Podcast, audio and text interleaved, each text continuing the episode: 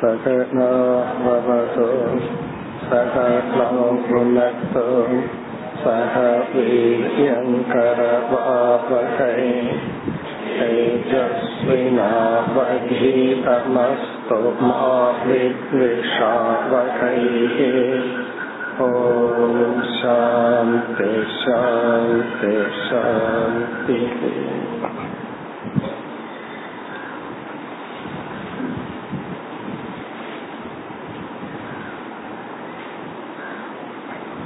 वद् श्लोकम् विविक्तक्षेमक्षरणः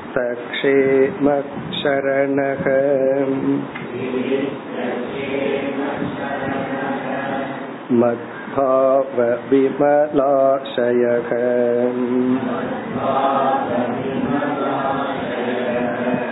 आत्मानं चिन्तयेतेकम्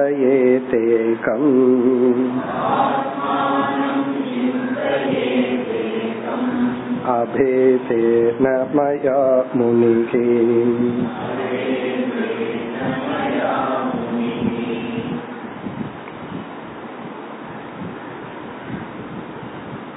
சந்நியாச ஆசிரமத்தில் இருப்பவர்களுடைய கடமைகள் அல்லது சாதனைகளை பகவான் கூறிக்கொண்டு வருகின்றார்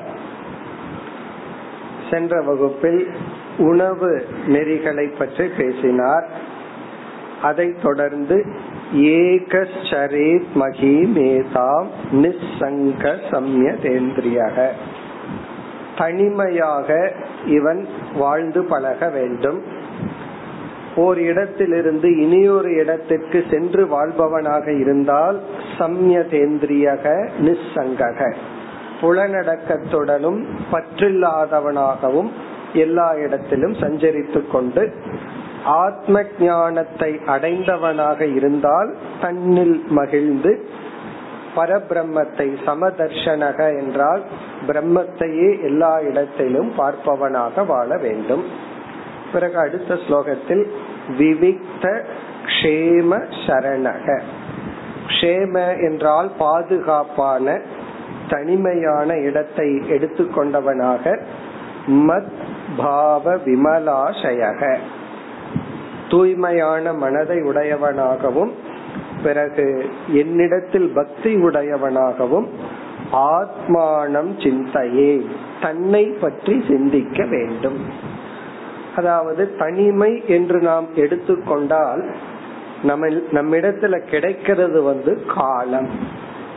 டைம் கிடைக்கும். Solitude is equal to time இப்ப அந்த காலத்தை இவன் எப்படி பயன்படுத்த வேண்டும்? இந்த ஸ்லோகத்திலும் அடுத்த ஸ்லோகத்திலும் பகவான் ஞானத்தை பயன்படுத்த வேண்டிய முறையை கூறுகின்றார். மயா அபேதேன முனிகே. இவன் என்னை தன்னிடத்திலிருந்து வேறாதவனாக வேறுபடாமல் அத்வைத விசாரத்தில் இவன் ஈடுபட வேண்டும்.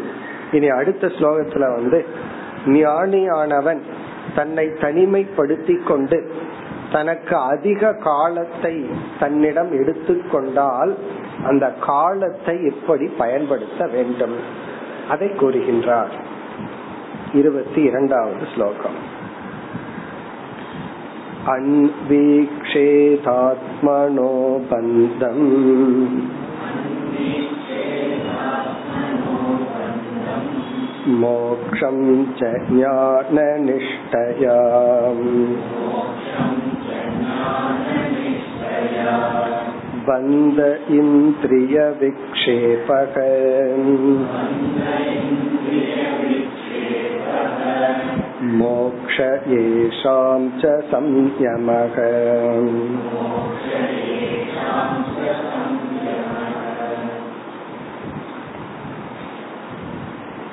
இந்த ஸ்லோகமும் மிக முக்கியமான அழகான ஸ்லோகம்.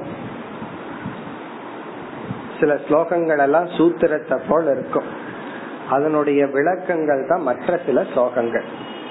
இப்ப இந்த ஸ்லோகத்தின் முதல் வரியில் ஒருவன் சந்நியாசி மட்டுமல்ல எந்த ஆசிரமத்தில் இருந்தாலும் அவன் வானப்பிரஸ்தனா இருக்கலாம் எங்க இருந்தாலும் தனிமையில் சென்று விட்டால் கடமைகள் அவனுக்கு அதிகமாக இல்லை என்றால் விவகாரம் குறையும் பொழுது காலம் அவனிடத்துல கிடைக்கும். டைம் தான் அவனுக்கு கிடைக்கிற ஒரு ஆப்ஜெக்ட் இப்ப அந்த காலத்தை வந்து எப்படி பயன்படுத்த வேண்டும்? அந்த காலம் இருக்கே அது வந்து பிளஸிங்காம் இருக்கலாம் கர்ஸாம் இருக்கலாம். அது ஒரு சாபமாகவும் இருக்கலாம் அல்லது வரமாகவும் இருக்கலாம். அது எப்பொழுது சாபம்னா அதை பயன்படுத்த தெரியவில்லை என்றால் சில பேர் ஹவு டு டைம் பாஸ்ன்னு சொல்ல மாட்டாங்க. How to kill the time அப்படிங்கிற வார்த்தைய சொல்லுவாங்க. இந்த கில் அப்படிங்கிற வார்த்தை காலத்தோடு சம்பந்தப்பட்டாச்சு. ஒருவர் சொன்னார் இந்த ஈவினிங் ஃபோர் டு சிக்ஸ் எப்படி கில் பண்றதுன்னு தெரியல. நான் சாயந்தர நேரம் அது என்ன? காலையிலிருந்து சாயந்தரத்து வரைக்கும் இவர் கடின உழைப்பு உழைச்சிட்டு வர்ற ஆறு மணிக்கு வீட்டுக்கு வந்துட்டு எட்டு மணி வரைக்கும் என்ன பண்றதுன்னு தெரியலையா? அப்ப இந்த ரெண்டு மணி நேரத்தை கில் பண்றது தெரியாம தான் அதாவது வந்து ஏன் மது அருந்துகிறார்கள்ங்கிற ஒரு ரிசர்ச்ல அதுக்கு ஒரு காரணம் வந்து டைம் பாஸ் அப்படின்னு சொல்றாங்க. டைமை இவங்களுக்கு பாஸ் பண்ண தெரியல. காலத்தை இவங்க ஹேண்டில் பண்ண தெரியாததனாலதான் இந்த ஒரு பழக்கம் வருதுன்னு ஒரு கருத்து. இதுல இருந்து என்ன தெரியுதுன்னா ரெண்டு மணி நேரத்தை ஸ்பெண்ட் பண்றதுக்கே இவனுக்கு கஷ்டம்னா தூங்குற நேரம் தவிர மீதி நேரம் பூரா இவன் வந்து விழிச்சிட்டு தனியா இருக்கான்னு வச்சுக்குவோமே இப்ப என்ன ஆகிறது? ஆகவே வந்து என்ன சன்னியாசிக்கு வந்து பகவான் ஏகாந்தத்தை பல இடங்கள்ல சொல்லிட்டார். அப்ப அந்த தனிமையில ஒரு காலம் இவனுக்கு கிடைச்சா அதை இவன் என்ன பண்ணணும்? முதல் வரியில சொல்றார் ஞான யோகத்தில் இவன் ஈடுபட வேண்டும். ஆத்ம விசாரத்தில் இவன் தன்னை ஈடுபடுத்தி கொள்ள வேண்டும். அப்ப என்ன சொல்யூஷன்? விசாரம் ஞான யோகம். அதத்தான் முதல் வரியில கடைசியில சொல்றார் ஞான நிஷ்டயா. இங்க நிஷ்டா அப்படின்னு சொன்னா கமிட்மெண்ட் சாதனை. ஞான நிஷ்டா என்றால் விசாரம் என்ற சாதனையில் தன்னை ஈடுபடுத்தி கொள்ள வேண்டும். ஞான நிஷ்டயா என்றால் ஞான யோகேன ஞான யோகம் அப்படிங்கறது விசாரம். இப்ப விசாரத்துல இவன் ஈடுபட வேண்டும். திங்கிங் அப்படின்னா என்ன அர்த்தம்னா எப்ப நம்முடைய விஞ்ஞானமய கோஷம் வந்து அலர்ட்டா ரெடியா ஒர்க் பண்ண தயாரா இருக்கோ அப்பதான் நம்ம தனிமையில போகணும்னு அர்த்தம். விஜயானமய கோஷம் டல் ஆயிடுச்சுன்னு வச்சுக்கோமே தனிமையில போனோம்னா உடனே ஆனந்தமய கோஷத்துக்கு போயிடுவோம். அப்படின்னு என்ன அர்த்தம்? தூங்க போயிடும் அர்த்தம். இல்ல ஏதாவது ஒரு பிளஷர் ஹண்டிங்க்கு போயிடும். இப்ப விஜயானமய கோஷம் வந்து யாருக்கு ரெடியா இருக்கோ யூஸ் பண்றதுக்கு தயாரா இருக்கோ அப்ப தனிமையில போகணும். அப்படி இல்லைன்னா பிராணமய கோஷத்துக்கு வந்துடணும் மனோமய கோஷத்துக்கு வந்துடணும் இல்ல வேற ஏதாவது ஆக்டிவிட்டிஸ்ல இருக்கணும்.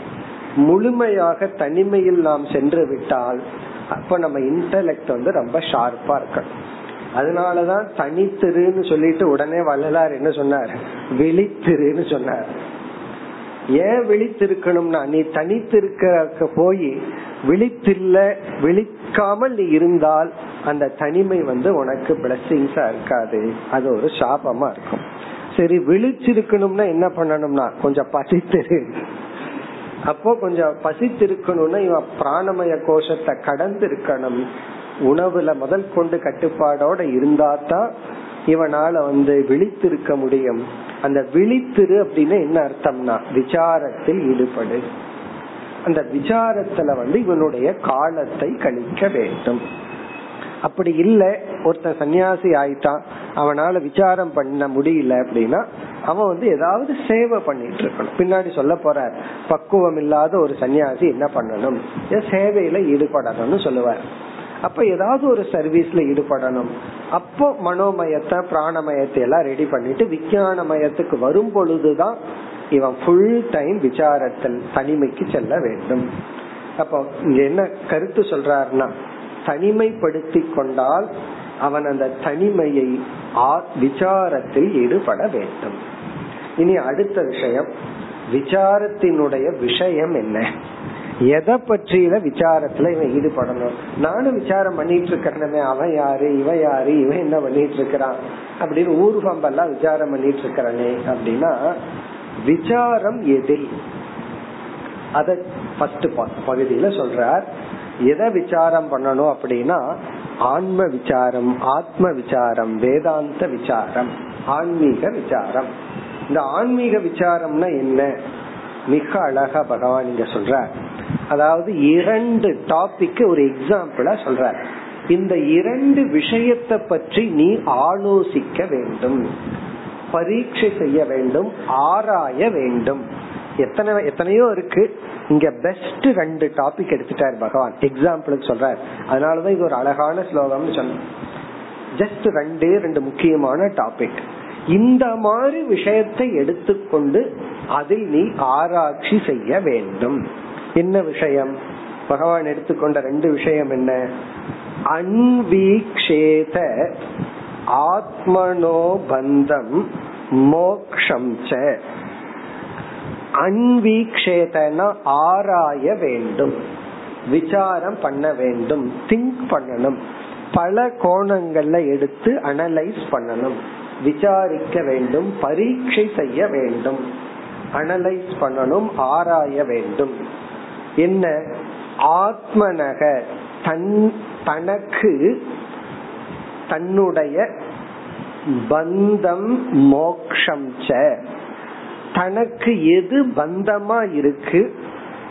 தனக்கு எது மோக்ஷம்? தன்னுடைய பந்தம் என்ன? தன்னை பந்தப்படுத்துவது என்ன? தன்னை தனக்கு விடுதலை கொடுப்பது என்ன? அதாவது பந்தம்னா என்ன மோக்ஷம்னா என்னன்னு ஆராய்ச்சி பண்ணணும். இது வந்து ஒரு எக்ஸாம்பிளுக்கு சொல்ற இந்த சாங்கிறதுல எல்லாமே அடங்குறது. யார் ஈஸ்வரன் ஜெகத் என்ன நமக்கு இறைவனுக்கு என்ன சம்பந்தம்? இது எல்லாமே அடங்குது. அதாவது வேதாந்த விசாரம் ஆய்வு. அது நீங்க எக்ஸாம்பிள ரெண்டு சொல்லியிருக்க பந்தம்னா என்ன மோக்ஷம்னா என்ன? இப்படி ஆராய வேண்டும். இதுதான் நம்ம வந்து முக்கியமான தலைப்பு வேதாந்தத்துல. இப்ப பந்தம் அப்படிங்கறதனுடைய லட்சணத்தை நம்ம புரிஞ்சிட்டோம்னா தான் நம்மளுடைய முயற்சியும் சரியா இருக்கும். இப்ப எது நமக்கு பந்தம்? பந்தம்னா ஃபர்ஸ்ட் என்ன? இந்த பந்தத்துக்கு என்ன காரணம்? நான் வந்து எதுல பந்தப்பட்டிருக்கிறேன்?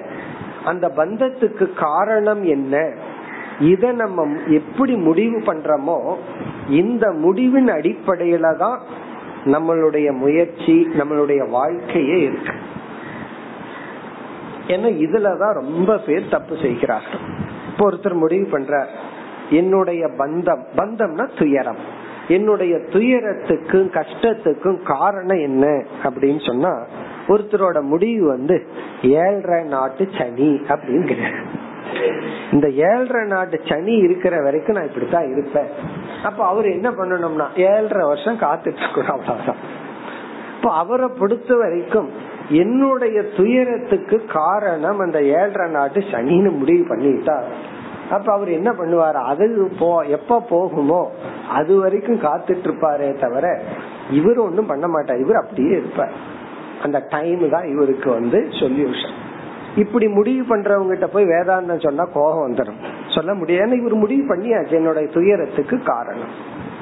சில பேர் இனி ஒண்ணு முடிவு பண்ணுவாங்க. என் துயரத்துக்கு காரணம் அவன் உயிரோட இருக்கிறதா? நீ என்ன பண்ண முடியும்? அப்போ அவர்கள் என்ன நடத்துற விதம் தான் என்னுடைய பந்தத்துக்கு காரணம். இப்படி ஒவ்வொருத்தர் ஒருத்தர் சொல்லலாம் எனக்கு வந்து பணம் இவ்வளவு வந்துட்டு இருக்கு அதுதான் காரணம். இன்னும் டபுள் அதிகமா வந்தா அதுதான் எனக்கு சொல்யூஷன் அப்ப பொருளாதாரம் காரணமா இருக்கலாம் அல்லது உடல்ல இருக்கிற சில நோய் காரணமா இருக்கலாம் ஏதாவது ஒரு காரணம். வெளி சூழ்நிலை தான் பந்தத்துக்கு காரணம். அப்படி நம்ம முடிவு பண்ணோம்னா நம்ம என்ன பண்ணிட்டு இருப்போம்? அந்த சூழ்நிலைய மாத்துறதுக்கு தான் முயற்சி பண்ணிட்டு இருப்போம்.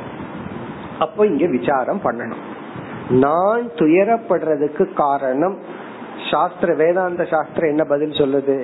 வெளி சூழ்நிலை காரணம் அல்ல அத பொருள்படுத்துற உன்னுடைய மனசுதான் காரணம். இந்த வெளி சூழ்நிலைகளை ஃபேஸ் பண்ற உன்னுடைய மனதில் இருக்கிற முதல்ல மனசுதான் காரணம்னு சொல்லிடும் இப்ப உடனே என்ன தோணும்? இப்ப இந்த பாழா போன மனசை அழிக்கணும் அப்படின்னு தோணும். உடனே அடுத்த ஸ்டெப் இதெல்லாம் விசாரத்துல. ஃபர்ஸ்ட் வந்து வெளியிருக்கிற சூழ்நிலை காரணத்திலிருந்து நமக்குள்ளேயே வந்துடுறோம்.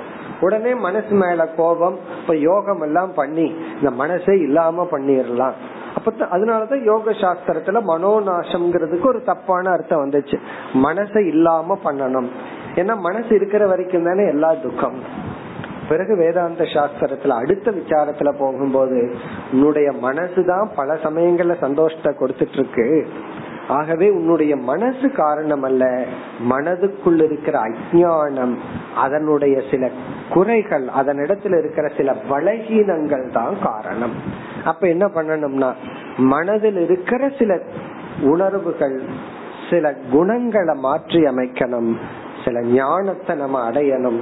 ஆகவே என்னுடைய பந்தத்துக்கு காரணம் மனதும் மட்டுமல்ல மனதில் உள்ள சில குணங்கள். அதை மட்டும் மாற்றினா போதும். மனதில் உள்ள அஜானம் இதெல்லாம் என்னன்னா இதெல்லாம் அன்வீக்ஷேத ஆராய்ச்சி செய்தல் விசாரம் செய்தல். ஆத்மனக பந்தம். எனக்கு பந்தத்துக்கு என்ன காரணம்? இப்படி வந்து ஞான நிஷ்டையா விசாரத்தின் மூலமாக அன்வீக்ஷேத ஒருவன் விஷுவலைஸ் ஒருவன் சிந்தித்து பார்க்க வேண்டும். இப்ப பந்தம்னா என்ன? இனி அடுத்தது என்ன? மோக்ஷம் மோக்ஷம்ங்கிறது என்ன? மோக்ஷம்னா என்ன? எது முக்தி? அதாவது இறந்ததற்கு பிறகு அடையப்படுற ஒரு உலகம் அது முக்தி அல்ல. பிறகு முக்திங்கிறது என்ன? இதையும் ஆராய்ச்சி பண்ணணும். இப்ப முக்தி அப்படிங்கறது ஜீவன் முக்தியத்தான் நம்ம சொல்றோம். உயிரோடு இருக்கும் பொழுதே நம்ம மனசுல அடையிற நிறைவத்தான் முக்தின்னு சொல்றோம். அதனாலதான் உபனிஷத்துல ஒவ்வொரு உபனிஷத்துக்களும் ஒவ்வொரு விதத்துல பந்தத்தை நமக்கு அறிமுகப்படுத்தி முக்தி ஒவ்வொரு விதத்துல நமக்கு சொல்லு எல்லாமே ஒவ்வொரு கோணத்துல சொல்றதுதான். இப்படி வந்து மோக்ஷம்னா என்ன? அது எப்படி நம்முடைய இறுதி இலக்கு? இதெல்லாம் ஆராய்ச்சி பண்ணணும். இப்ப சுருக்கமா சொன்னா புருஷார்த்தம். நம்முடைய லட்சியம் என்ன? நாம எங்க இருக்கிறோம்? நமக்கு எத்தனையோ கோல் முன்னாடி இருக்கலாம். நம்முடைய பரம லட்சியம் என்ன? அல்டிமேட் கோல் என்ன? நம்ம வாழ்க்கை எப்படி வந்து அமைச்சுக்கணும்? இதெல்லாம். என்ன பல சமயங்கள்ல நம்மளே கற்பனையான சில காரணங்கள் சில தத்துவத்துல வாழ்ந்துட்டு இருக்கிறோம். அதெல்லாம் ஒவ்வொன்னும் உடச்செறிகிறதுங்கிறது பெரிய விஷயம். ஒரு இரும்பு திரைய அடிச்சுட்டு போற மாதிரி. அப்ப இந்த விசாரம் தான் ஆழ்ந்து நம்ம சிந்திக்கிறது தான் நமக்கு வந்து உண்மைய காட்டி கொடுக்கும். எந்த கண்ணு வந்து உண்மைய காட்டுதோ அதே கண்ணு தான் கயிற்றுல பாம்பையும் காட்டுது. எந்த கண்ணு வந்து உண்மையை காட்டுதோ அதே தான் இல்லாத சிலதையும் காட்டுது. அதே போல எந்த திங்கிங் நமக்கு உண்மைய காட்டுமோ அதே ராங் திங்கிங் நமக்கு தப்பான வழியும் காட்டிட்டு இருக்கு இப்ப அதை நம்ம நீக்கணும்னா நம்ம திங்க் பண்ணி தான் அதை நீக்கணும்.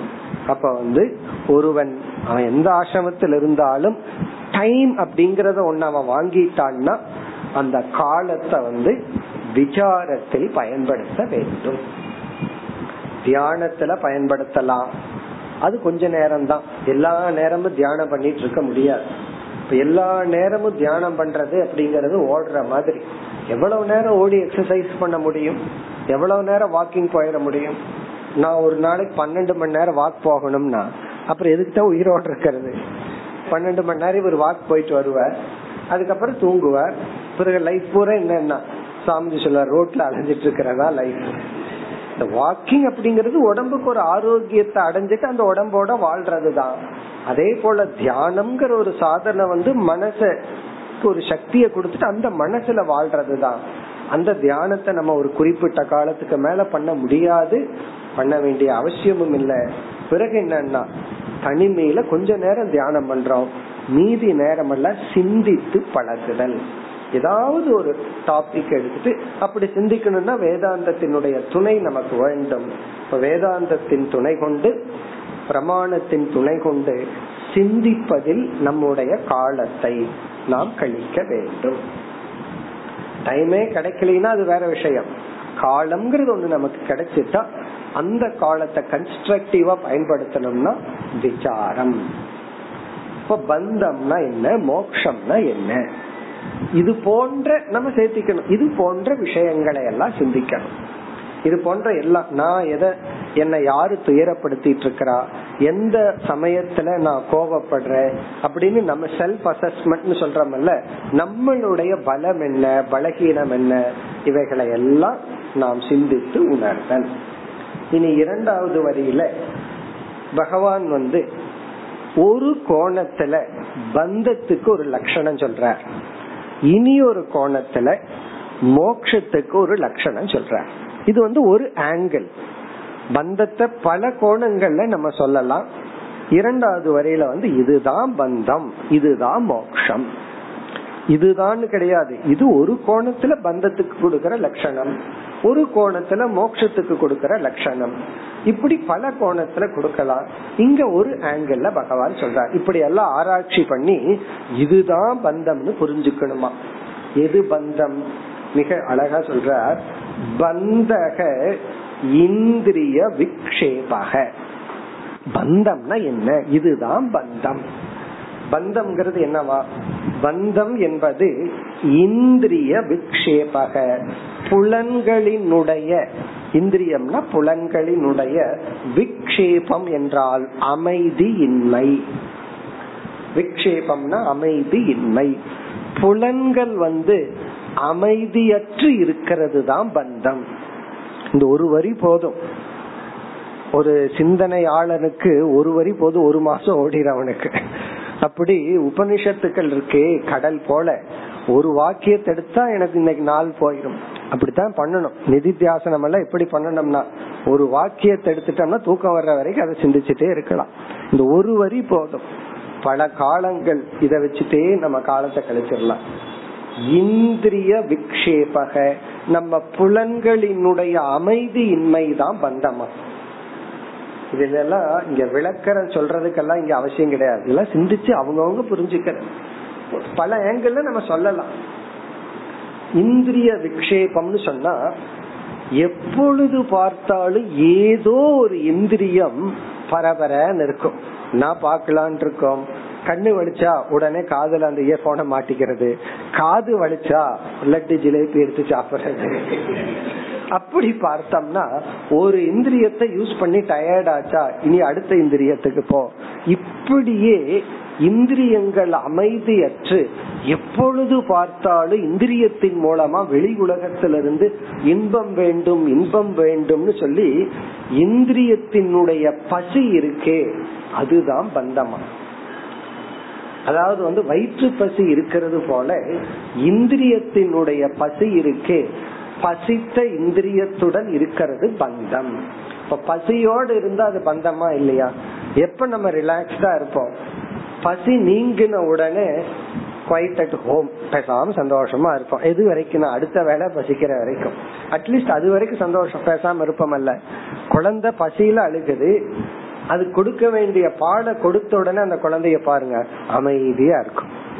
அப்போ எது மோக்ஷம்னா டெம்பரரிய ஒரு எக்ஸாம்பிள்ல சாப்பிட்டு முடிச்ச உடனே பேசாம ரிலாக்ஸ்டா இருப்போம். பசி அப்படிங்கறது வந்து என்னன்னா அது பந்தம். அப்ப இந்த இடத்துல வயிற்று பசியை பத்தி பகவான் சொல்லல. ஏன்னா வயிற்று பசி அது பயாலாஜிக்கல் ஆகிற வரைக்கும் அது வரும் போகும். ஆனா இந்திரியத்தில் இருக்கிற பசி தான் பந்தமா. அப்ப நான் எப்ப பந்தப்பட்டவன்னா என்னைக்கு என்னுடைய இந்திரியங்கள் அமைதி அடையலையோ அது வரைக்கும் நான் பந்தப்பட்டவன். எதாவது பார்க்கணும் எதையாவது கேட்கணும் எதையாவது சொல்லணும். எதை சொல்லணும்ங்கிறதுல சொல்லணும் அவ்வளவுதான். எதை பேசணும்னு இல்ல பேசி ஆகணும். எதையாவது பேசணும். எதையாவது கேட்டுட்டு இருக்கணும் எதையாவது சாப்பிட்டு இருக்கணும் இப்படி ஏதாவது ஒரு இந்திரியத்தின் மூலமா நான் அமைதியற்று வாழ்ந்துட்டு இருக்கிற வாழ்க்கை தான் பந்தம். இப்ப இந்திரிய விக்ஷேபக பந்தக. பிறகு மோக்ஷம்னா என்ன? அதையும் சொல்ற மோக்ஷக ஏஷாம் சம்யமக. மோக்ஷம் என்பது ஏஷாம் இந்திரியானாம். அந்த இந்திரியங்களினுடைய சம்யமகன அமைதி. இந்திரியங்கள் வந்து எப்பொழுது அமைதியை அடைந்து விடுகிறதோ அதுதான் மோக்ஷம். இது மோக்ஷத்துக்கு ஒரு ஆங்கிள் கொடுக்கிற லட்சணம். இப்ப மோக்ஷம் அப்படிங்கிறது என்னன்னா புலன்கள் எல்லாம் அமைதி அடைந்தால் அது மோக்ஷம். புலன்கள் எல்லாம் ஆரவாரத்தோடு இருந்தா அது வந்து பந்தம். அதனாலதான் வந்து பல முறை சொல்லியிருக்கேன். ஒரு அஸ்வபதிங்கிறவர் வந்து புத்தருடைய லைஃப வந்து ஸ்லோக ரூபமா எழுதியிருக்கார். அவர் வந்து புத்தர் நடந்து போகும்போது எப்படி போனாராம் ஒவ்வொரு இந்திரியங்களும் அமைதியத்தான் வெளிப்படுத்துட்டான். அதாவது வந்து யுகமாத்திர தர்ஷி அவர் நடந்து போகும்போது ரெண்டு அடியை பாத்துட்டு தான் போனார். அப்படியே பராக்கு பாத்துட்டு போகல. எவ்வளவு கண்ணு பார்க்கணுமோ அவ்வளவு பாத்துட்டு போனாராம். பிறகு வந்து அலோல சக்ஷுகு அவருடைய கண்கள் வந்து லோலம்னு அங்கே இங்கே அலப்பாகிறது. அப்படியே அமைதியா இருந்துதான். கைகள் வந்து ரொம்ப அமைதியா இருந்துச்சான் இதனுடைய அர்த்தம் என்னன்னா அவருடைய முழு உடலே அமைதியை வெளிப்படுத்தி கொண்டு இருந்தது. இது வந்து எதை குறிக்குதுன்னா அவர் அமைதியை அடைந்துள்ளார். அது வந்து ஈவன் பிசிக்கலா வெளிப்பட்டுச்சான் அப்படி வந்து இந்திரிய விக்ஷேபம்னா அது தலைகீழ இருக்காது. அதாவது எப்பொழுது பார்த்தாலும் ஏதாவது புலன்கள் ஏதாவது ஒரு பசியில் இருத்தல். அந்த இந்திரிய பசியை அடக்கிறது தான் மோக்ஷம் மோக்ஷம்னா என்னன்னா அனைத்து புலன்களும் அமைதியை அடைந்து விடுதல்.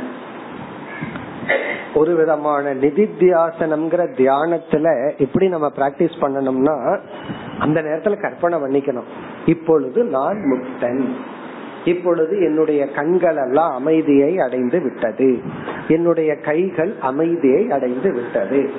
இந்த நிமிஷத்திலிருந்து எனக்கு பார்வை போனாலும் நான் சந்தோஷமா இருப்பேன் அப்படின்னு சொல்லணும். போட்டா சந்தோஷமா இருக்க மாட்டேன் அது வேற விஷயம். ஒரு கற்பனை தான். இந்த நிமிஷத்திலிருந்து எனக்கு காது கேட்காம போயிட்டா சந்தோஷமா இருப்பேன். என்ன கேட்க வேண்டியதெல்லாம் கேட்டு காது நிறைவா அடைஞ்சாச்சு. பார்க்க வேண்டியது எல்லாம் நான் பார்த்தாச்சு. இன்றிலிருந்து எனக்கு நடக்க முடியாம போனாலும் சந்தோஷமா இருப்பேன். காரணம் என்ன? நடக்க வேண்டிய தூரம் நடந்தாச்சு. செய்ய வேண்டியதெல்லாம் கை செஞ்சாச்சு. அப்படின்னு ஒவ்வொரு புலன்களையும் நினைச்சு பார்த்து நீங்களெல்லாம் செய்ய வேண்டியதை செஞ்சாச்சு இனி ரெஸ்ட்ல இருங்க. நான் வந்து இதற்கு அப்பாற்பட்டு இருப்பவன். இந்த புலன்கள் சிலதெல்லாம் இப்ப எனக்கு வந்து எது லக்ஸுரினா கண்ணே எனக்கு லக்ஸுரி தான். எல்லா புலன்களும் எனக்கு எக்ஸ்ட்ரா ஃபிட்டிங்கா இருந்துட்டு இருக்கு இப்படி எல்லாம் தியானம் பண்ணி பண்ணி இப்படி எல்லாம் விசாரம் பண்ணி பண்ணி கடைசியில வந்து இது கற்பனையே அடையக்கூடாது. நிஜமாலுமே அந்த ஸ்டேட்டுக்கு போகணும். அப்படி புலன்களினுடைய அமைதி மோக்ஷம் புலன்களினுடைய அமைதியின்மை அதுதான் பந்தம். இதெல்லாம் என்னன்னா இப்படி எல்லாம் சிந்திக்கணும். அப்படின்னு சொல்லி இந்த இடத்துல வந்து பகவான் வந்து ஒரு ஒரு கைடு கொடுக்கிறார். சிந்திக்கிறதுக்கு ஒரு ஹெல்ப் பண்றார். இப்படி எல்லாம் நம்ம ஆராய்ச்சி செய்ய வேண்டும். யார் ஏதி ஒரு சந்நியாசி யாருக்கு முழுமையான நேரம் கிடைக்குதோ அந்த நேரத்துல இப்படி எல்லாம் தன்னை சிந்திச்சு சிந்திச்சு அவர்களுடைய காலத்தை நன்கு கழிக்க வேண்டும். அதனாலதான் ஒருத்தர் தனிமையா இருந்தா அவர்கிட்ட போய் உங்களுக்கு எப்படி டைம் ஆகுதுன்னு கேட்டா அவனால பதில் சொல்ல முடியாது. இப்படி எல்லாம் பண்ணிட்டு இருக்கிறேன்னு சொன்னா உங்களுக்கு புரியவா போகுது. ஆகவே நம்மளுடைய காலத்தை நம்ம எப்படி கழிக்கிறோம்ங்கிறது நமக்கு தான் தெரியும். அல்லது தூங்கிட்டும் கழிக்கலாம். அது வேற விஷயம். தமோ குணத்துல இருக்கலாம். சத்துவ குணத்துல இருக்கலாம். ஆனா ரஜோ குணத்துல இருக்க முடியாது. ரஜோ குணத்துல ஒருத்தன் இருந்தா தனிமை கொஞ்ச நாள்ல அந்த தனிமையை விட்டுட்டு வந்துருவான். தமோ குணத்தில் இருக்கிறவன் கண்டிப்பா தனிமையில் இருக்க முடியும். அல்லது சத்துவ குணத்தில் இருப்பவன். சத்துவ குணத்தில் இருப்பவன் வந்து ஞான மார்க்கத்தில் விசார மார்க்கத்தில் சிந்தனையில் தன்னுடைய காலத்தை கழிக்க வேண்டும். எப்படி சிந்திக்க வேண்டும்? எதை சிந்திக்க வேண்டும்னா லட்சியம் என்ன மோக்ஷம் என்ன இருக்கிற ஸ்திதி இப்ப நான் எந்த ஸ்டேஜில் இருக்கிறேன் என்னென்ன சாதனைகளை நான் பண்ணணும் இப்படி எல்லாம் சிந்திக்க வேண்டும் இனி அடுத்த ஸ்லோகத்தில் தஸ்மான் நியம்ய ஷட்வர்க்கம்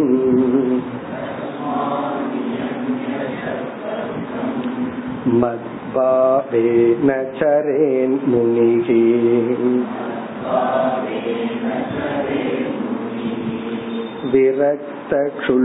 विरक्तक्षुल्लकामेभ्यः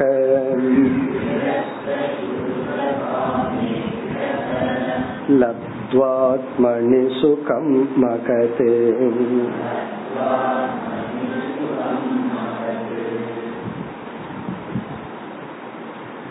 மீண்டும் இதே போன்ற கருத்தையே பகவான் கூறுகின்றார் ஆகவே ஒருவன் சந்நியாச ஆசிரமத்திற்கு வந்து விட்டால் என்ன பண்ணணுமா?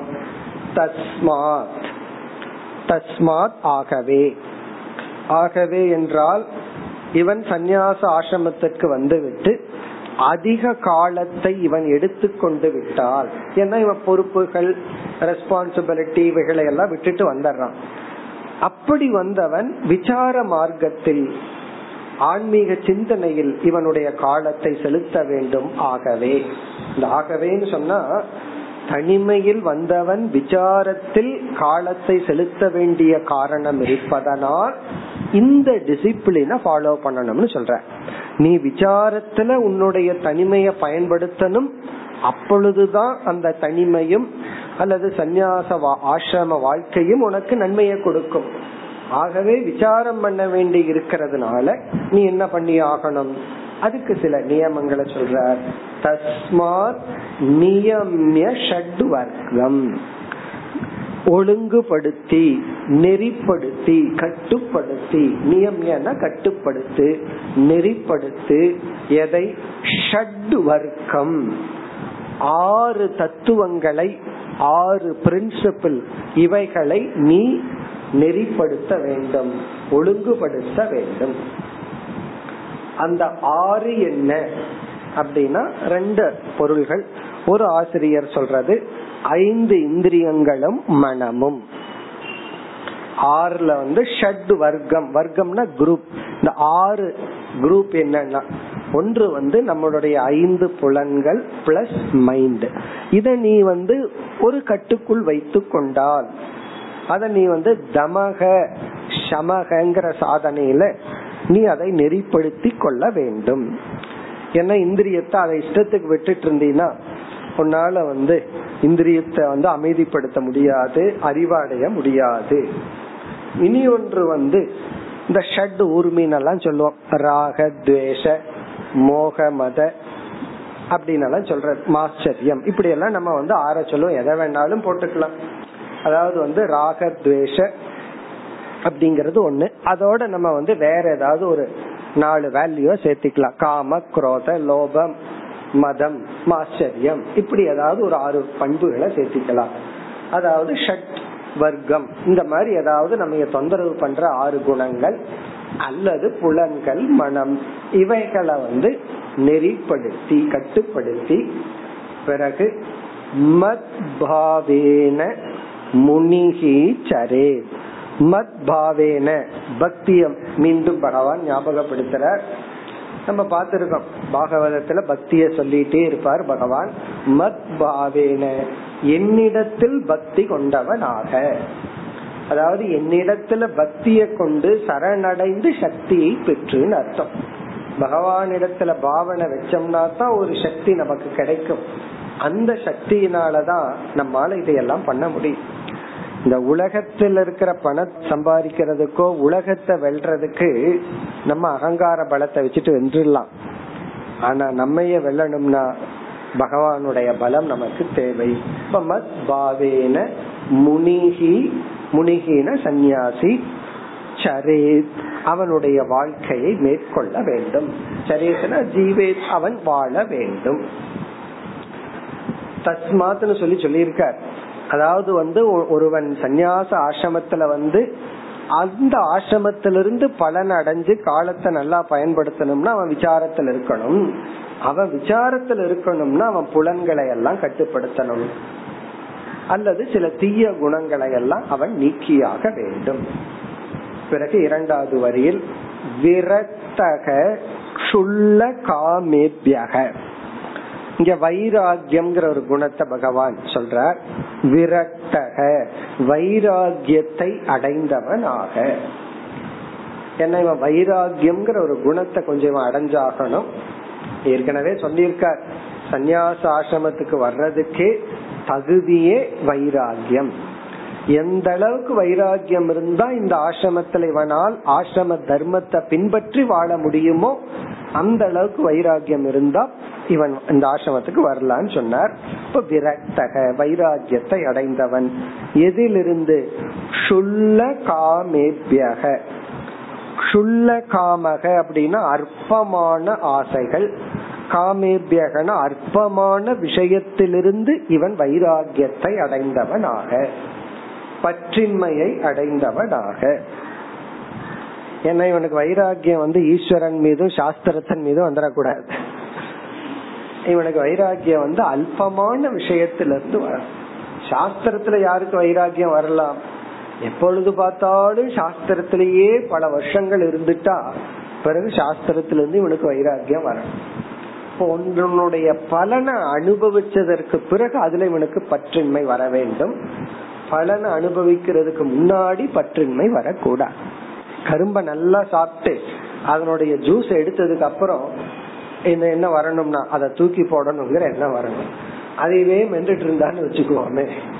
அப்படி சாஸ்திரத்தினுடைய பலனை அடையிற வரைக்கும் சாஸ்திரத்துல இவனுக்கு பற்று இருக்கணும். சாஸ்திரம்னு சொன்னா இவனுக்கு அதுல ஒரு பற்று வரணும் ஒரு வேல்யூ இருக்கணும்.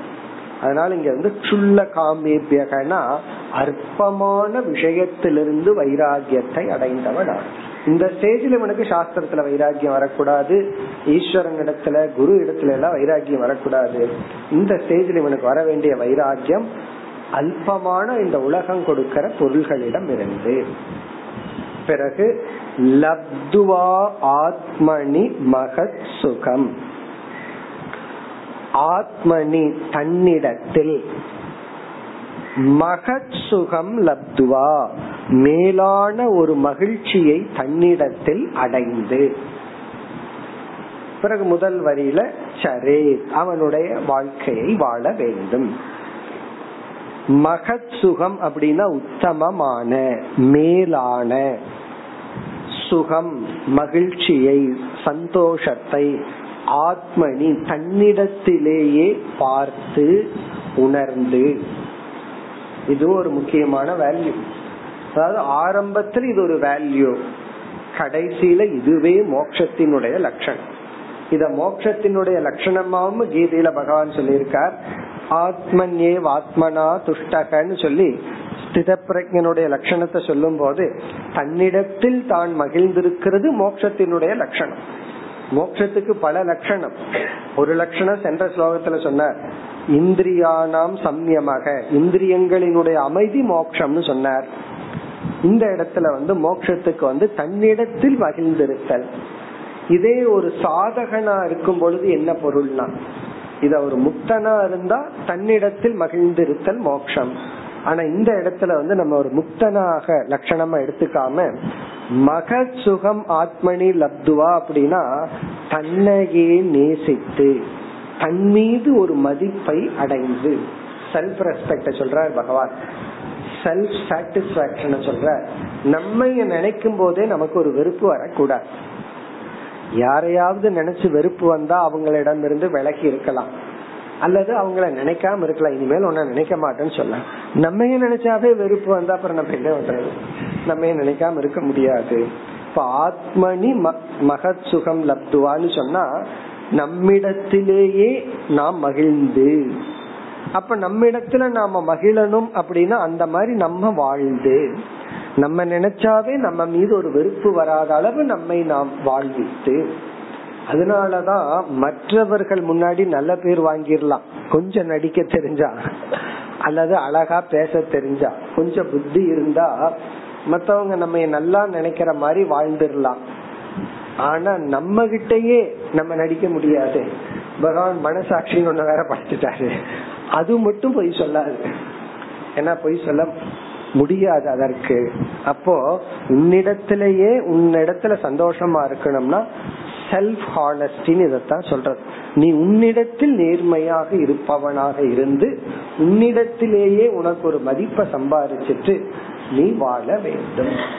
ஏன்னா இதெல்லாம் எப்ப ப்ராப்ளம் வரும்னா இந்த சாலிடியூட்ல தான் இந்த ப்ராப்ளம் எல்லாம் வரும்.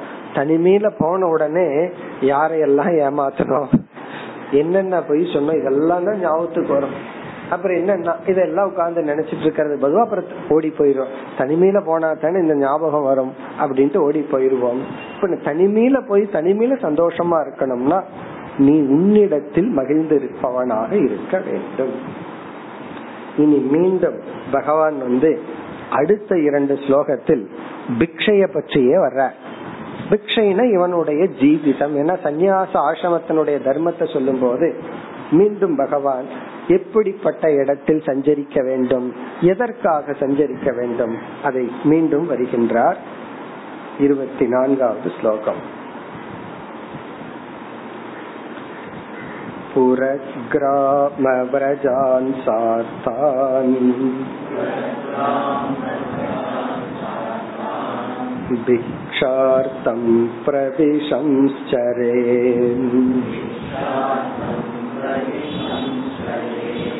पुण्यदेशशरित्शैल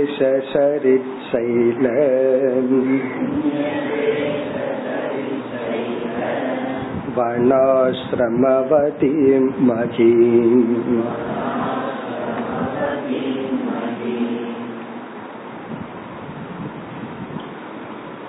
சந்நியாச ஆசிரமத்துக்கு வந்து முழுமையாக அவனால் தனிமையில் இருக்க முடியாத சூழ்நிலையில் இருக்கும் பொழுது அந்த அளவுக்கு அவனுக்கு பக்குவம் வரல அப்படி இருந்தா அவனால விசாரத்தில் தன்னை ஈடுபடுத்தி கொள்ள முடியவில்லை அப்ப அவன் என்னன்னா கொஞ்சம் சஞ்சரிக்க வேண்டும்.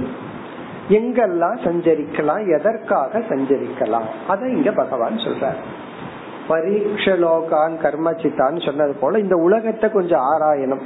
இவனுக்கு வந்து தனிமையில போயிட்டான் போதிய டேட்டா பத்தலின்னு வச்சுக்குவோமே அப்ப என்ன பண்ணணும்னா டேட்டாவை ஃபீடு பண்றமல்ல அதே போல இவன் வந்து நாலு அனுபவங்களை இவன் சேகரிக்க வேண்டும்.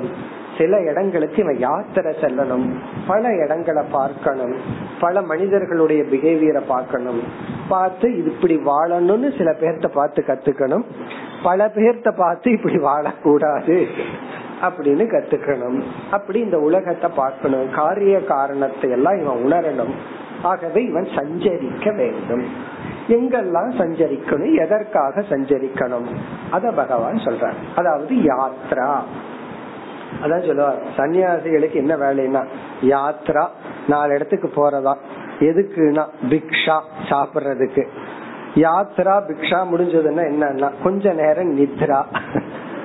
நித்ரானா தூங்குறது. கொஞ்ச நேரம் தூங்குறது அப்புறம் யாத்ரா அப்புறம் பிக்ஷா அப்புறம் கொஞ்சம் விசாரம். இப்படித்தான் காலத்தை பயன்படுத்தணும். அத சொல்ற.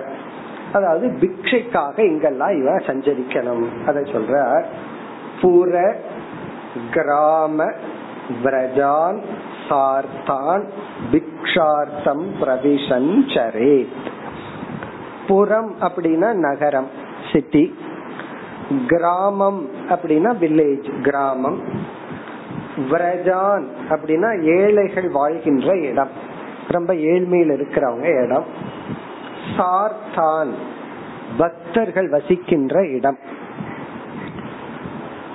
பிக்ஷார்த்தம் இந்த மாதிரி இடங்களுக்கு பிக்ஷைக்காக உணவிற்காக உணவு உடை இருப்பிடம் போன்ற பொருள்களுக்காக பிக்ஷார்த்தம்.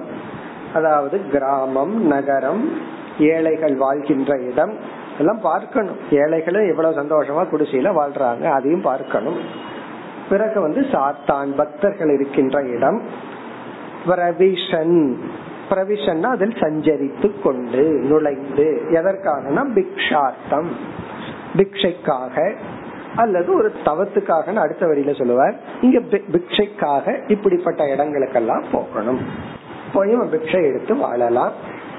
பிறகு இரண்டாவது வரியில எல்லா நேரமும் இவ எந்திரிச்சா உடனே பிக்ஷைக்கு தான் போவார் அப்படின்னு கிடையாது. பல இடங்கள்ல இவ என்ன ஒரே இடத்துல இருந்தா சில சமயங்கள்ல மைண்ட் வந்து ஒரே திங்கிங்ல இருக்கும். கொஞ்சம் இடத்த மாறினா திங்கிங் மாறலாம். சில ஒரு ஒரு உற்சாகம் ஏற்படலாம். அதனால இவன் பல இடங்களுக்கு போகணும். ஏன்னா ஆரம்ப காலத்துல சூழ்நிலைகளும் திங்கிங்கும் சேர்ந்து போகும். இப்ப ஸ்கூல்னு பார்த்தா உடனே என்ன ஞாபகம் வரும்னா? படிப்பு ஞாபகத்துக்கு வரும். அதே போல வந்து ஒரு மெஸ்ஸ பார்த்தோம்னா என்ன ஞாபகத்துக்கு வரும்னா சாப்பாடு ஞாபகத்துக்கு வரும். அந்தந்த இடத்த பார்க்கும்போது ஒரு பிளே கிரவுண்ட பார்த்தா விளையாட்டு ஞாபகத்துக்கு வரும். அப்படி ஒவ்வொரு இடமும் ஒவ்வொன்னா நமக்கு ரிமைண்ட் பண்ணும். அப்ப இவன் என்ன பண்ணணும்னா இவன் தன்னை தூய்மைப்படுத்திக்கிறதுக்கு இந்த மாதிரி இடங்களுக்கெல்லாம் போகணும் சஞ்சரிக்க வேண்டும். என்னென்ன இடம்? புண்ணிய தேச சரித் சைல. தேசம்னா இடங்கள். சரித் அப்படின்னா நதிகள். சைலம்னா மலைகள். அதாவது வந்து இவன் வந்து புண்ணிய தேசத்துக்கு போகணும். அதனாலதான் நம்ம ட்ரெடிஷனை பார்த்தோம்னா எல்லா இடத்துலயும் கடவுள் இருக்காருன்னு சொன்ன அதே சாஸ்திரம் சில இடங்களுக்கு சொல்லி அந்த இடத்துக்கு போகணும் யாத்திரை போகணும். அந்த ஸ்தல விசேஷம். ஒவ்வொரு கோயிலுக்கு போனோம்னா ஸ்தல புராணம்னு இருக்கு. இந்த ஸ்தலத்துல என்ன விசேஷம்? ஒவ்வொரு இடம். இது வந்து ரொம்ப ஹோலி பிளேஸ் தூய்மையான இடம் தூய்மையான நகரம். இப்படி எல்லாம் சொல்லியிருக்கோம். இப்போ புண்ணிய தேசம். இப்ப பாரம்பரியமா பெரியவர்கள் எல்லாம் எந்த இடத்த புண்ணியம்னு சொல்லி வச்சிருக்காங்களோ அந்த மாதிரி இடத்துக்கு போகணும். புண்ணிய தேசத்துக்கு போகணும். அந்த காலத்துல வந்து காசி வந்து நம்ம புண்ணிய ஸ்தலம் அப்படின்னு எல்லாம் சொல்லியிருக்கோம். இப்ப நம்ம காசிக்கு போறோம்னு வச்சுக்கோமே அங்க எத்தனையோ கோடிக்கணக்கான மக்கள் வந்து போயிட்டு இருக்காங்க. மேபி அது பிசிக்கலா அசுத்தமா இருக்கலாம் அப்படிதான் இருக்கும். அப்ப நம்ம அங்க போயிட்டு ரொம்ப மோசமா இருக்கு அசுத்தமா இருக்குங்கிறது அசுத்தத்தை பார்த்துட்டு வரக்கூடாது. அது இருக்கு அது அது இல்லாம இருந்தா இன்னும் நல்லா தான் இருக்கும். ஏனோ காரணத்துல அந்த கிளென்லினஸ் இல்லதான்.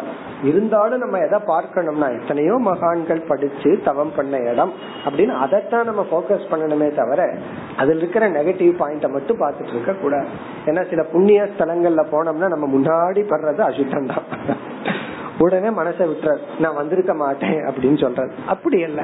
அதை நம்ம ஓவர் லுக் பண்ணணும். அதுவும் சுத்தமா இருந்தா நல்லா தான் இருக்கும். வேறு வழி இல்லைங்கும் போது புண்ணிய ஸ்தலம் மகான்கள் எல்லாம் வந்து போன இடம். அதனாலதான் பல கோயில்களுக்கு வந்து பாடல் பற்ற ஸ்தலம்னு ஒரு ஒரு மதிப்பு. பகவான் இருக்கிறதுனால ஒரு மதிப்பு இருந்தாலும் சில மகான்கள் வந்துட்டு போனாலும் அந்த இடத்துக்கு ஒரு விசேஷம். அதே போல நதி. சும்மா ரிவர்ல போய் ஸ்விம்மிங் பூல்ல போனாலும் குளிக்கிறோம். ஆத்துலயும் நம்ம குளிக்கிறோம். ஆனாலும் நம்மளுடைய ட்ரெடிஷன்ல என்ன பண்ணி வச்சாங்க? ஒரு நதியும் பாக்கி வைக்கல. எந்த கிராமத்துல எந்த நதி இருந்தாலும் அது ஒரு தேவதையோட கனெக்ட் பண்ணிருக்கோம் எக்ஸப்ட் கூவம். அத ஒரு தேவதையோட கனெக்ட் பண்ணாம இருக்கிறது நல்லது. அப்படி அது ஒரு காலத்துல அதுவும் நல்ல நதின்னு சொல்லுவார்கள் அப்படி வந்து எந்த ஒரு நதியா இருந்தாலும் அதுக்கு ஒரு தேவதை. காரணம் என்னன்னா அது ஒரு ஃபீலிங் அந்த இடத்துல அந்த நதியை தூய்மையா வச்சிருக்கணும். அந்த நதியை வந்து எடுத்த உடனே அதை முதிக்க கூடாதான் செப்பலோட ஆத்துக்குள்ள காலிட்டு வைக்க கூடாதான் ஃபர்ஸ்ட் அதை தொட்டு வணங்கி அது ஒரு பக்தி பூர்வமா அதுவே ஒரு இறைவனா எடுத்துட்டு பிறகுதான் நம்ம அதுக்குள்ள குளிக்கலாம் எல்லாம் பண்ணலாம். அப்படி புண்ணிய நதிகள் இருக்கிற இடம். அப்படி பார்க்கல இந்தியாவில ஓடுற எல்லா நதிகளையும் நம்ம புண்ணிய நதியா வச்சிருக்கிறோம். ஒவ்வொரு நதிக்கும் ஒரு தேவதைகளை வச்சிருக்கிறோம். அப்படி புண்ணிய நதிகள் இருக்கிற இடத்துக்கு போகணுமா? அதாவது சஞ்சரிக்கிறது எங்கெல்லாம் சஞ்சரிக்கணுமா? அதுக்கு இங்க ஒரு உதாரணமா சொல்றாரு பகவான். புண்ணிய கஷேத்திரத்துக்கு போகணும். நம்ம அதெல்லாம் பண்ணிட்டு இருக்கிறோம். டூர் போறோம். புண்ணியமான இடத்துக்கு டூர் போயிட்டு இருக்கிறோம்.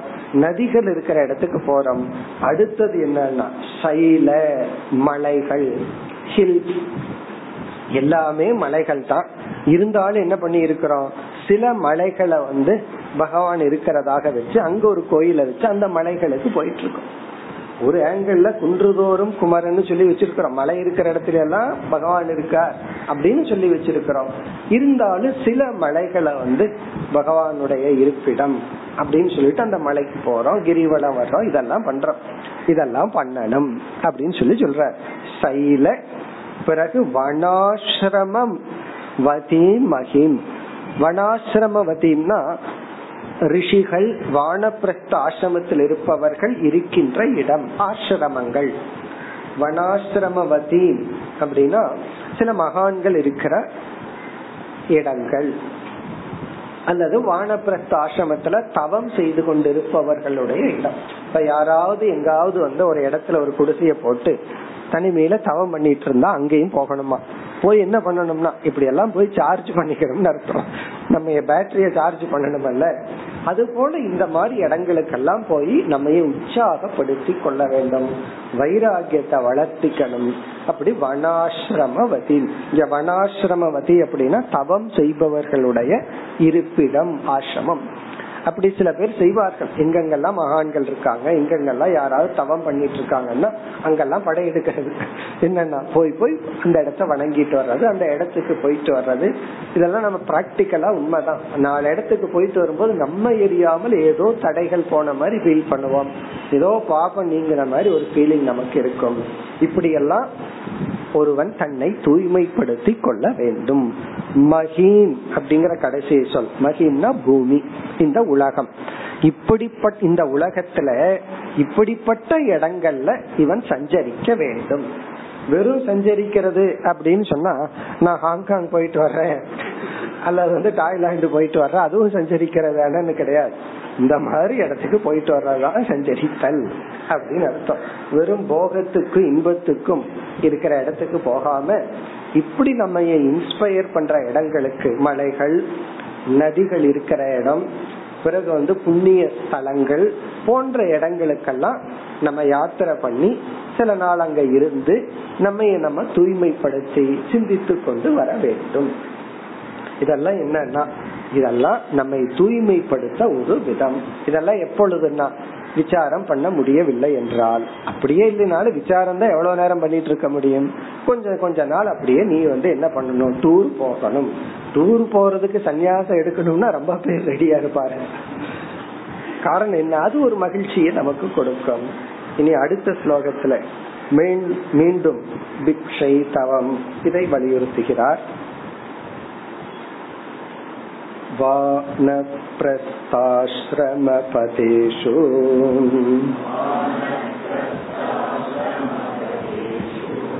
अभीक्ष्णं भैक्ष्यमाचरे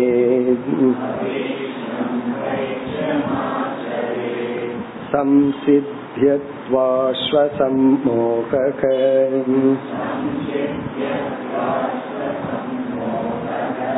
शुद्धसत्त्वशिलान्दसाम्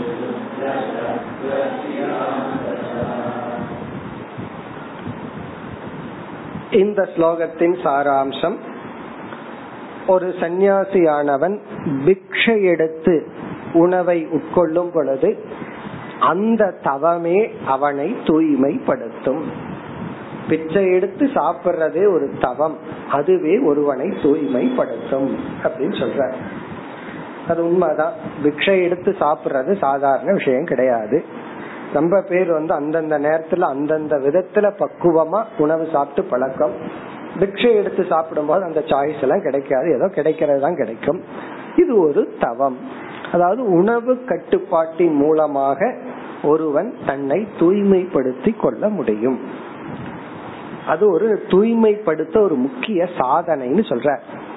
தூய்மைப்படுத்துறதுக்கு எத்தனையோ சாதனை இருக்கு. என்ன சாதனைனா? உணவு கட்டுப்பாடு பட்னி போடுறது. ஒரு சாமிஜிட்ட போய் ஒருத்தர் முறையிட்டார்.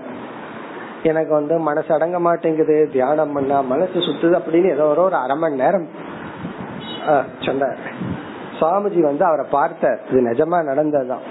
அவருடைய பையில வந்து இவ்வளவு பெரிய மிக்சர் பொட்டம் இருந்தது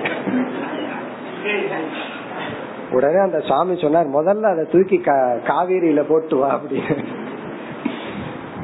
அதாவது காவிரி ஓரத்துல கேம்புக்கு போயிருக்கார். சாயந்தர வேலையில டைம் பாஸுக்கு இவ்வளவு மிச்சர் பொட்டணத்தை எடுத்துட்டு வந்துட்டு சாமி கிட்ட பேசிட்டு இருக்காரு. அதை எடுத்து முதல்ல காவேரியில போட்டு வா எல்லாமே அடங்கும்னு. அப்படின்னா என்னன்னா இந்த உணவு இருக்கே அந்த உணவுல கை வச்சோம் அப்படின்னா சில பேர்த்துக்கு ரோசம் ஏன் வருது? சாப்பாட்டுல அவமானப்படுத்திட்டு அவ்வளவு ரோசம் வந்துடும் அதே போல நமக்குள்ள ரோசம் வரணும்னா அந்த சாப்பாட்டுல தான் கை வைக்கணும். நம்ம சாப்பாட்டுல மத்தவங்க சாப்பாட்டுல நமக்குள்ள ரோசம் வரணும்னா நம்ம சாப்பாட்டுல கை வைக்கணுங்கிறார் பகவான்.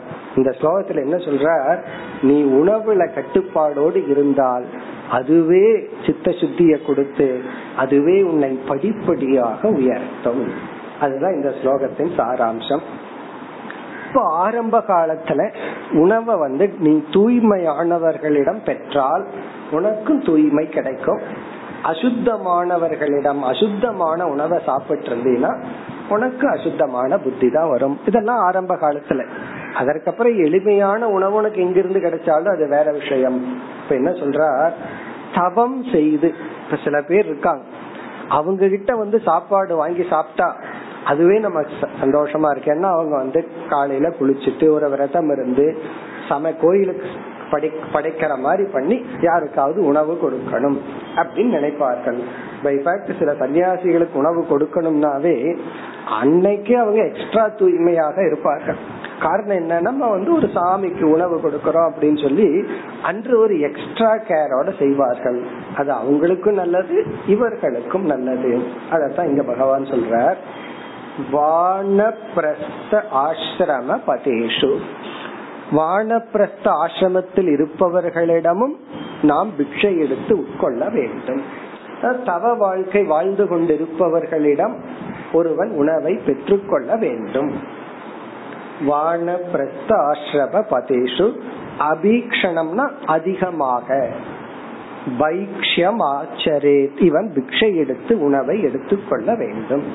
பைக்ஷம்னா பிச்சை எடுக்கிறது. இப்ப யார்கிட்ட போய் பிச்சை எடுக்கணும் அப்படின்னா யார் வந்து ரொம்ப போக வாழ்க்கையில வாழ்ந்துட்டு இருக்காங்களோ அவங்க கிட்ட இல்லாம எளிமையாக நல்ல விதத்தில் வாழ்ந்து கொண்டிருப்பவர்களிடம் நல்லவர்களிடம் இவன் பிக்ஷை எடுக்க வேணும் ஏன்னா இவன் சன்னியாசி ஆனாலும் இவனுக்கு வைராகியம் போதல சித்த சுத்தி அவ்வளவு இல்லை ஆகவே இவனும் ஒரு கோலத்தில் அவர்களுக்கு நிகராத்தான் இருக்கான். முழு ஞான நிஷ்டை அடைஞ்சவனுக்கு இந்த நியமம் எதுவும் கிடையாது. இவனுக்கு மன தூய்மை வேண்டும் இவனை தூய்மைப்படுத்தி கொள்ளணும். அப்ப இவன் என்ன பண்ணணும்னா அன்பாக தூய்மையாக தவம் செய்து கொண்டிருப்பவர்களிடம் இவன் உணவை பெற்றுக் கொள்ள வேண்டும். பிறகு இரண்டாவது வரியில பலனை சொல்ற. இப்படியெல்லாம் உணவை பெற்றுக்கொண்டால் அதனுடைய பலன் படிப்படியாக இவன் மோட்சத்திற்கு வருவான். அதை அடுத்த வகுப்பில் பார்ப்போம். ஓம் போர் நமத போர் நமிதம் போர் போர் நமுதச்சதே பூர்ணய பூர்ணமாதாய பூர்ணமேவாவசிஷ்யதே. ஓம் சாந்தி சாந்தி சாந்தி.